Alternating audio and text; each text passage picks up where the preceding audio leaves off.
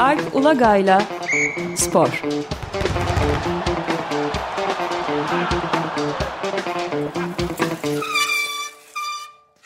Günaydın Alp, merhaba. Günaydın Ömer Bey. Günaydın. Günaydın Özdeş.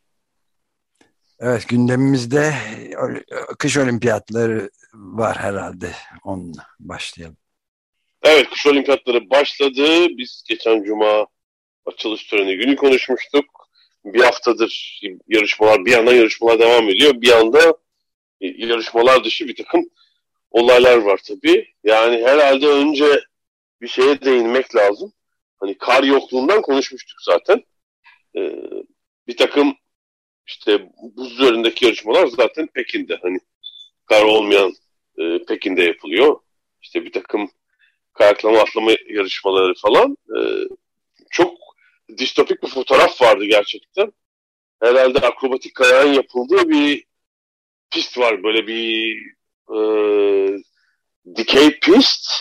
Tamamen böyle Pekin'de yanda herhalde arkada bir o bir termik santral böyle apartmanların ortasında ya zaten uzak ekran görüntüsünde hiç belli olmuyor. O pist mümkün değil görmek. Bu beyaz bir noktacık gibi. Hani ancak tamamen piste odaklanınca beyaz bir beyazlık görüyorsunuz. Suni kardan oluşan. Çok hakikaten distopik bir görüntüydü. Ve termik santralin yanında öyle mi? Herhalde o bacalar var değil mi? O bacalar ne? Termik santral bacası mı olur? Bazen nükleer santral bacası da olabilir gerçi ama e, çok çok e, acayip bir e, nükleer santral herhalde. Termik değil. Ben şimdi e, yanlış bir şeyde bulunmuş olabilirim ama yani işte biz santralin hemen yanı görüntü uzaklaşınca da böyle apartman blokları falan var yani böyle bir e, şeyden ibaret bir alan zaten. Betondan ve insan yapımı e, bir alanın ortasında bir beyaz noktacık orada yapılan bir yarışma var işte. Hani hiçbir olimpiyatada spor olduğunu anlamak mümkün değil o uzak görüntüde. Ee, çok garip bu gerçekten. E işte bir yandan şey tepkiler var tabii. Uluslararası tepkiler de devam ediyor. Yani bunların ne kadarı samimidir, ne kadarı değildir. Şu an herkes siyasi düzeyde herkes kendine göre yontuyor açıkçası. Yani bu Çin, Rusya ile Batı dünyası arasındaki itiş kakış sürdüğü için özellikle işte Ukrayna üzerinden falan bu onun bir şeye yansıması oluyor spor dünyasına. Bu altın madalyasını da aldı. Amerika doğumlu e, Çinli sporcu var. Eileen Gu. Evet biraz önce Sezin Öne'yle de onun etrafında dönen dedikoduları falan da konuşma fırsatı bulduk azıcık çok. Evet işte mesela tamam tüm hayatını Amerika'da geçirmiş bir sporcu. Sonra bir şekilde Çin pasaportu oluyor. Amerikan pasaportunun iptal olup olmadığını da bilmiyoruz. Böyle bir durum da var. Çünkü Çin işte çifte vatandaşlığa izin vermiyor aslında ama herhalde orada bir şey yaratılmış. Onun için bir çifte standart yaratılmıştır diye düşünüyoruz. Kim Amerikalı e, şey üyesi, yak yak kongre üyelerinden biri değil mi? Vatandaşlıktan atalım falan diye teklifte bulundu. Yani bu spor üzerinden. İşte tamamen hani siyasetin buraya bir etkisi. E, bir de doping olayı var tabii maalesef can sıkıcı. E, şimdi Rusya'nın bir yeni artistik patinajcı kuşağı var çok başarılı. Birkaç gün süren takım yarışmasında da altın madalyayı aldılar. Yani üç olimpiyattır artistik patinajda bir takım yarışı var. Yani e, tek altı kişilik bir takım var. Tek kadın, tek erkek, çiftler bir de buz dansı. Her biri yarışıyorlar. Birkaç gün süre yarış ve toplam puanlarıyla takım şampiyonu belli. İşte Rusya açık farkla altın madalyayı kazandı. Ee, ancak sıkıntı şu. Yarıştan herhalde bir gün sonra yani şöyle bir söylenti yayıldı. İşte bir sporculardan birinde bir doping var diye bir şey e, atıldı ortaya. E, ve sonra e, öğrendik ki Rusya'nın e, tek kadınlardaki sporcusu e, Kamile Valiyeva için bir doping şüphesi var. Ama bu olimpiyatta değil. Ta Aralık ayındaki Rusya şampiyonası ile ilgili. Yani aradan ne kadar geçmiş? E, neredeyse iki ay. E, 6-7 hafta olmuş yani. E, şimdi bugün açıklanan sonuçlara göre Valiyeva'da bir yasaklı madde tespit edilmiş gerçekten. Bir kalp ritim ilacı. Yani zaten yasaklı bir de sporcunun e, sporcudan olmaması gereken bir madde. E, Rusya'da bir, onaylı bir doping kontrol laboratuvarı yok. Rusya şampiyonasının ta 15 Aralık'taki Rusya şampiyonasının doping kontrol örnekleri e, İsveç'teki Stockholm'daki laboratuvara gönderilmiş ama laboratuvar sonuçları Uluslararası Doping Kontrol Ajansı'na ta yani 8 Şubat'a kadar iletmemiş. Bunlar nedeni anlaşılmış değil yani ve bu sayede hani çünkü daha önce muhtemelen açıklansa sonuçlar iletilse ve açıklansa Valieva zaten olimpiyata gelemeyecek. Yani en azından itiraz süreci falan devam edene kadar pek yarışması mümkün olmayacak. Ee, ama olimpiyata geldiği gibi en azından takım yarışında yarıştı ve e, madalyayı kazandı ama bu şüphe sebebiyle zaten kaç gündür madalya töreni yapılamıyor. Yani takım yarışının madalya töreni. Ee, Rusya altını aldı. ABD ikinci oldu. Ee, Japonya üçüncü oldu. Madalyaları Rusya madalyasını alamadı. Salı günü de artistik patinajda e, tek kadınlar yarışması var. Şimdi orada yarışıp yarışmayacak konusunda da bir soru işareti var. E, böyle bir karmaşık durum açıkçası. Tabii Ruslar şeyden söz ediyor hani işte bize komplo yapılıyor falanlar hani söz ediyorlar. Tamamen bu siyasi yetişmenin bir yansıması olarak. E, böyle ilginç bir durum. Tam da üstelik yani 15 yaşında bir süperstar bulduğumuzu düşünürken hmm, çok şey bir durum. Sıkıntı yaratan bir durum gerçekten. Bilmiyorum bakalım salıya kadar ne olacak.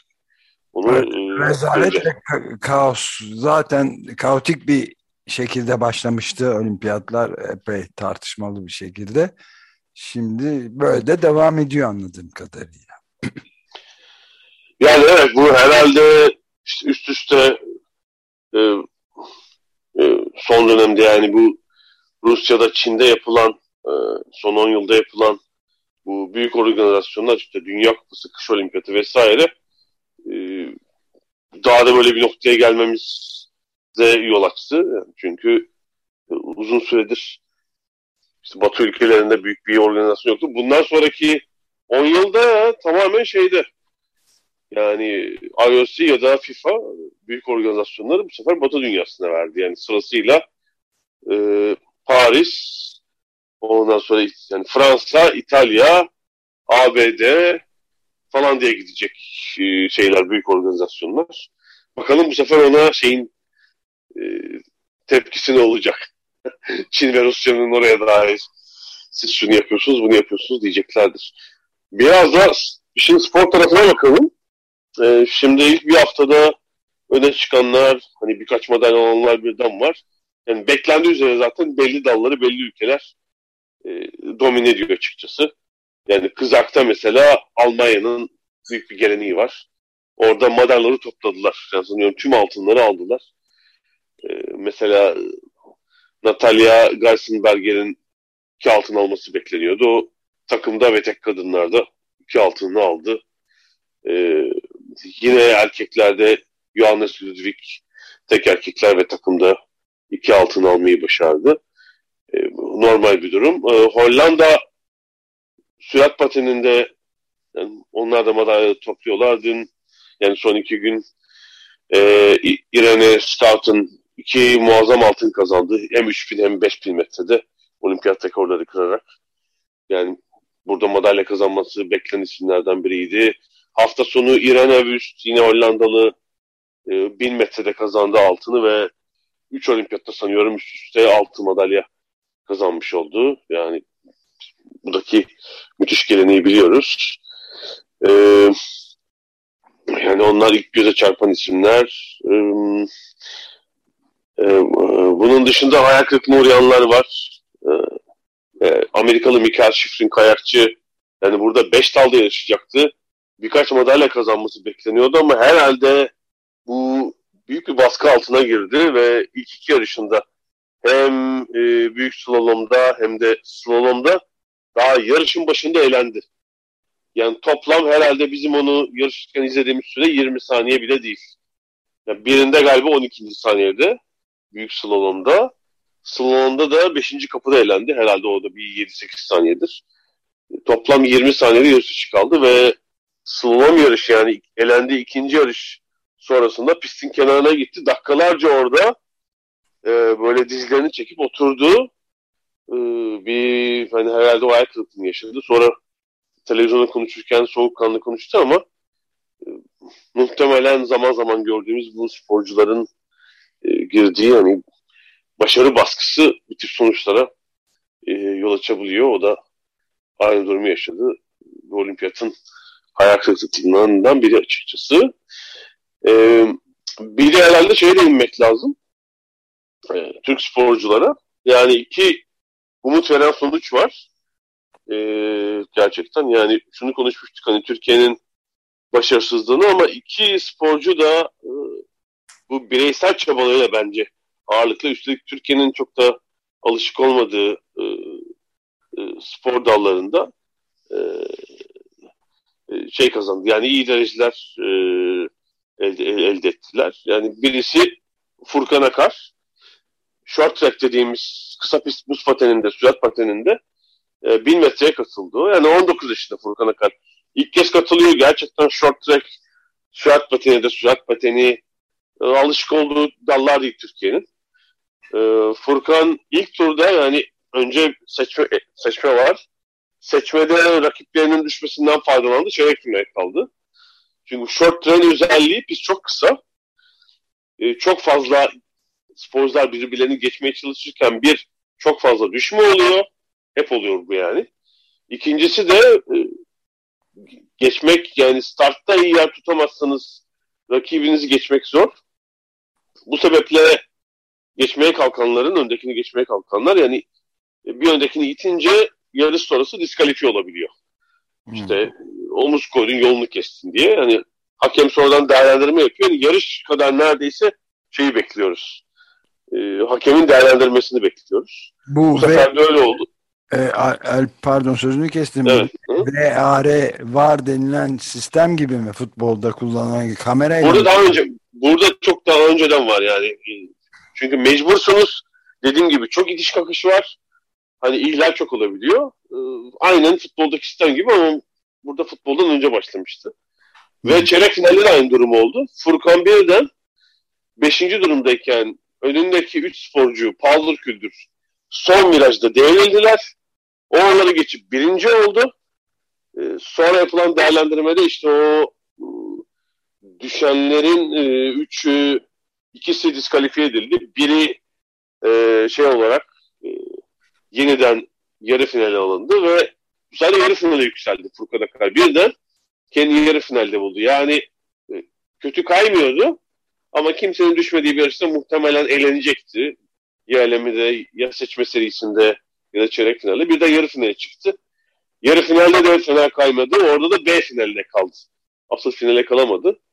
B finalinde ikinci oldu ve final serisindeki A finalindeki bir sporcunun da diskalifiye olmasıyla beraber kendi olimpiyat altıncısı olarak buldu. Yani Türkiye'nin hayal bile edemeyeceği bir derece ilk defa olimpiyat şeref listesi denir. Yani bu yaz olimpiyatlarında da var. İlk 8'e giren sporcular bir şeref listesine alınır.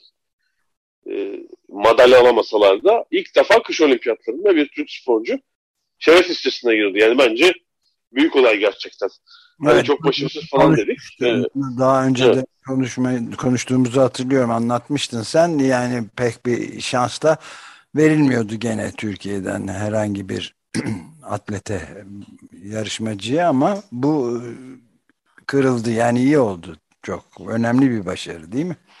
Ya şöyle bir Furkan için 19 yaşındaki bir genç sporcu için çok teşvik edici bir şey. Yani katıldığınız ilk olimpiyatta pek favori yani final adayı bile olarak isminiz geçmezken altıncı olmak bence büyük olay. Yani bundan sonrası için onu teşvik edecektir. Şimdi Erzurum'u döndüğünde zaten ciddi bir karşılama töreni yapıldı kendisine. Yani keşke hem Furkan'a hem de onun gibi ondan sonra gelenler varsa Erzurum o bölgede daha ciddi bir yatırım yapılsa mesela. Yani mesela işte bilmiyorum oradaki pistin uygunluğunu yani Furkan'ı e, uluslararası yarışmalarda yarıştıracak bir bütçe, belki daha iyi antrenör, böyle bir fırsat varken bundan sonraki mesela belki bir iki olimpiyatta daha yarışacak e, kapasitede olduğu belli. Yani mesela startı iyi değil. Gerçekten kafa kafa giden bir yarışta Furkan geride kalır. Yani çalışması gereken konular olduğu çok belli. Daha çok genç. E, büyük bir fırsat bence. Şimdi yani üzerine eğilmesi gereken bir sporcu var elde. Yani bu işte altıncılığı bir şekilde yani bu A finali ya da B finalini tekrarlamak lazım. Bir sonraki olimpiyatta e, İtalya'da. E, diğeri de Fatih Arda İpçioğlu. Fatih Arda İpçioğlu geçen olimpiyatta da Kore'de de yarıştı. E, kayakla atlamada ve hem normal tepede hem büyük tepede sonuncu olmuştu yanılmıyorsam. İlk katıldı olimpiyattı. Hani böyle bir onun için bu ortamı tanıma, bu ıı, deneyimi tatma olimpiyatıydı. Şimdi aradan geçen sürede Fatih Arda İpçioğlu bir mesafe kat etti. Özellikle bu kış e, Uluslararası Kayak Federasyonu'nun uluslararası yarışlarında kendisini sık sık gördük. E, zaman zaman final atlayışlarını yaptı. E, burada da e, elemeyi geçti.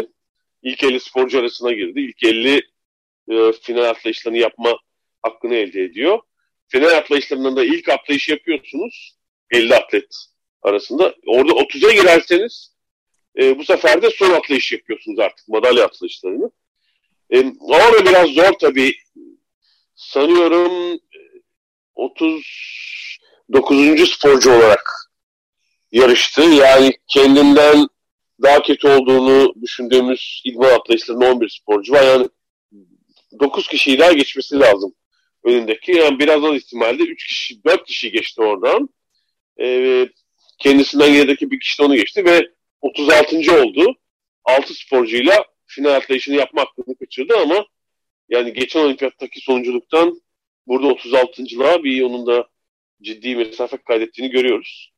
Ee, bir küçük ayak kırıklığı yaşadı tabii. Hani son final atlayışta kalamadı diye ama e, daha Fatih Arda İpçioğlu'nda genç olduğunu atlatalım. Sanıyorum 24 yaşında. Yani burada madalya alan, finalde yarışan, şöyle diyeyim size, yarışan sporcular arasında 36, 40, bu yaşta sporcular var kayakla atlamada. Hmm. Mesela İsviçreli Simon Amman var. E, 40 yaşında ta 2002 olimpiyatlarında yani bundan 20 yıl önce e, çifte altın madalya almıştı. Hala yarışıyor. Düşünün onun kaçıncı olimpiyatı. Ya demek ki eğer devam edebilirse ona bir yatırım yapılırsa Fatih Arda İpçioğlu'nun önünde de belki 2-3 olimpiyat çok rahat var. Ee, yani orada kar kalırsa tabii. evet. İşte Suni Kar'la herhalde bir süre daha devam edilecek. Evet. Yani şeyden daha kolay. Malum hani Alp, Alp disiplini, kuzey disiplini için şey gerekiyor. Ee, daha uzun pistler gerekiyor. Hani kayakla atlamada pistin boyu da alanı da daha kısa. Daha küçük bir alan. Oraya bir suni kar yaparlar artık Kortina'da. 2026'da. Şeyi bilmiyorum.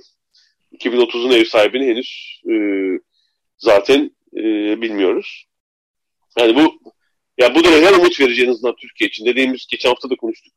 Gerçekten Türkiye'nin bir geleneği yok burada. Bu kış olimpiyatlarındaki gelenek sahibi ülkelerin yanında.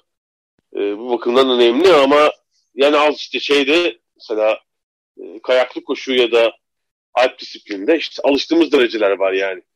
E, 49 sporcu arasında 48. falan yani son sıralarda hep e, yarışı bitiriyorlar Türk sporcular ama en son sıralarda hep yani tabii özellikle slalom, büyük slalom o gibi dallarda hata yapıp kapı atlayıp bitiremeyen çok sporcu oluyor. Ee, özellikle madalya hedefleyenler arasında yani çünkü son sürat indikleri için çok başlarına gelen bir durum sporcuların. Ee, Türk sporcular bu riske girmeyip yani yarışı bitiriyorlar ama çok düşük bir tempoda. Hani orada mesela bir türlü e, şey başarılmış değil yani. Hani bir orta yer bir sporcu bile. En azından kayaklı koşuda mesela yani çünkü Doğu Anadolu'nun belki e, ortamı e, pistleri buna daha uygundur diye düşünürüm. E, oradan çıkıyor zaten sporcular. E, bir tür hani bir bir türlü bir en üst düzey demiyorum ama dediğim gibi orta düzey bir sporcu bile çıkarmış değiliz maalesef. Daha ne kadar sürecek e, olimpiyatlar? Ee, şimdi bu hafta sonu var, bir de gelecek hafta var tümüyle. Yani evet. bir yani daha... 9 günümüz daha var. Yani evet. bir sürü önemli yarışma var zaten daha. Ee, bir hafta daha konuşma imkanımız olur. Bilmiyorum başka işte bu doping vesaire sebebiyle e, pist dışını, yarışmalar dışını konuşacak mıyız? Bu tabii moral bozucu oluyor. Bir de galiba soğuk konusu varmış değil mi Özdeş? Ben evet, atlamışım. Takip ediyorum evet. Evet BBC Türkçe'de yer almıştı. Koşullardan e, şikayetçiymiş e, sporcular. Mesela İsveçli sporcu Frida Karlsson'un e, durumunu anlatıyorlar. Cumartesi günü e, kayak yine e, yarışına katılmış. Aşırı soğukmuş hava koşulları. İsveç Federasyonu'nda e, daha doğrusu İsveç Delegasyonu itiraz etmiş buna. Çünkü diyorlar ki Uluslararası Kayak Federasyonu kayak yarışmalarının eksi 20 derecenin altındaki koşullarda yapılmasını yasaklıyor. Carlson'un yarıştığı gün ise hava sıcaklığı aslında eksi 13 derece ama e, rüzgarın da etkisiyle hissedilen sıcaklığın eksi 31'e düştüğünü söylemiş e, İsveç. İsveç takımı yani. Dolayısıyla e, sağlık e, açısından e, tehlikeli, risk barındıran koşullar bunlar. Aslında yapılmaması gerekiyordu demişler. İptal edilmiş. Ee, evet, şeyde bu kayaklı koşuda e, 7.5 artı 7.5 skiatlon yarışında olmuş evet. Şeyin e, eksi 31 hissedildiği için e, Carlson böyle titreyerek herhalde yarışa devam etmiş. Öyle bir itiraz gelmiş. Yani ya, suni kar üzerine soğuk ilginç tabii hani. evet. Bölge çok soğuk belli ki ama istenen kar yağışı yok falan. Ee, çok matrak gerçekten. Böyle Rüzgarlı. Bir, yani, bir, e, bir de, Hı -hı.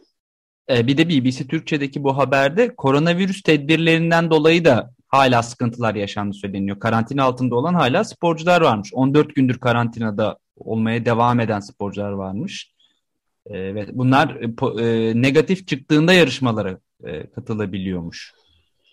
Evet işte o Belçikalı e, skeleton yarışçısı Kim evet. Meylemans zaten böyle Instagram'da ağlayarak bir paylaşım yapmıştı. Ondan sonra onun e, karantinasını kaldırıp yarışmasına izin verdiler falan ama demek ki başka e, işte bir Polonyalı galiba sürat patencisi. O mesela apar topar onu karantinadan şey yaptılar.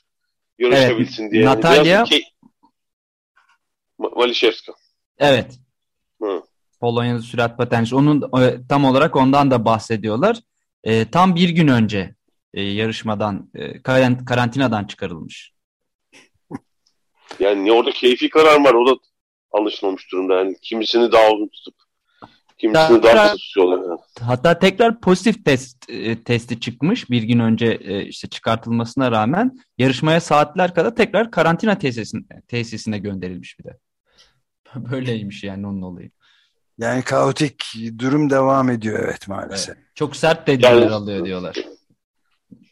Evet işte yani bu bu yüzden zaten bazı medya ekipleri de yani gazeteciler ıı, uzaktan yayın yapıyorlar. Mesela Amerikalılar NBC tam kadro göndermedi şimdi yayın ekibini. Ee, büyük bir kısmı şeyde ABD'den off-tube yayın yapıyor yani. O şeye girmemek için. Gazeteci şey, mesela benim buradan İngiltere tanıdığım The Guardian'dan e, bir gazeteci arkadaşım şeye giderken yarışlara takside taksinin taksi kaza yapıyor. E, ve bubble kurallarına göre başka bir araca geçme şansları yok gazetecilerin. Öyle içinde bekliyorlar kaza yapan aracın. Araç da gidemiyor şeyi kaçıracaklar. Araçtan çıkamayacakları için. Neyse diğer aracın sahibi falan razı olmuş herhalde. Yola devam etmişler böyle tamponu mamponu bir yere toparlayıp herhalde. Böyle bir e, zorlu bir şehir içi seyahat olmuş yani. Gazeteciler için de aynı durum söz konusu. Yani sporcular, işte sporcu ekipleri, tüm olimpik görevliler ve gazeteciler, medya mensupları için e, böyle bir durum söz konusu anladığım kadarıyla. Evet, çok sayıda da e, olimpiyat görevlileri arasında da karantin, e, Covid vaziyeti olan çok sayıda insan var. Yani yüzün aşkın rakama rastladım. Yani bayağı kaotik, karsız, kış olimpiyatlar 3K diyebiliriz. Takip edeceğiz herhalde. evet haftaya bir daha konuşuruz muhtemelen. O zaman gelecek haftaya kadar iyi yayınlar diliyorum size. Çok teşekkürler. Görüşmek üzere. Görüşmek üzere. Görüşmek üzere.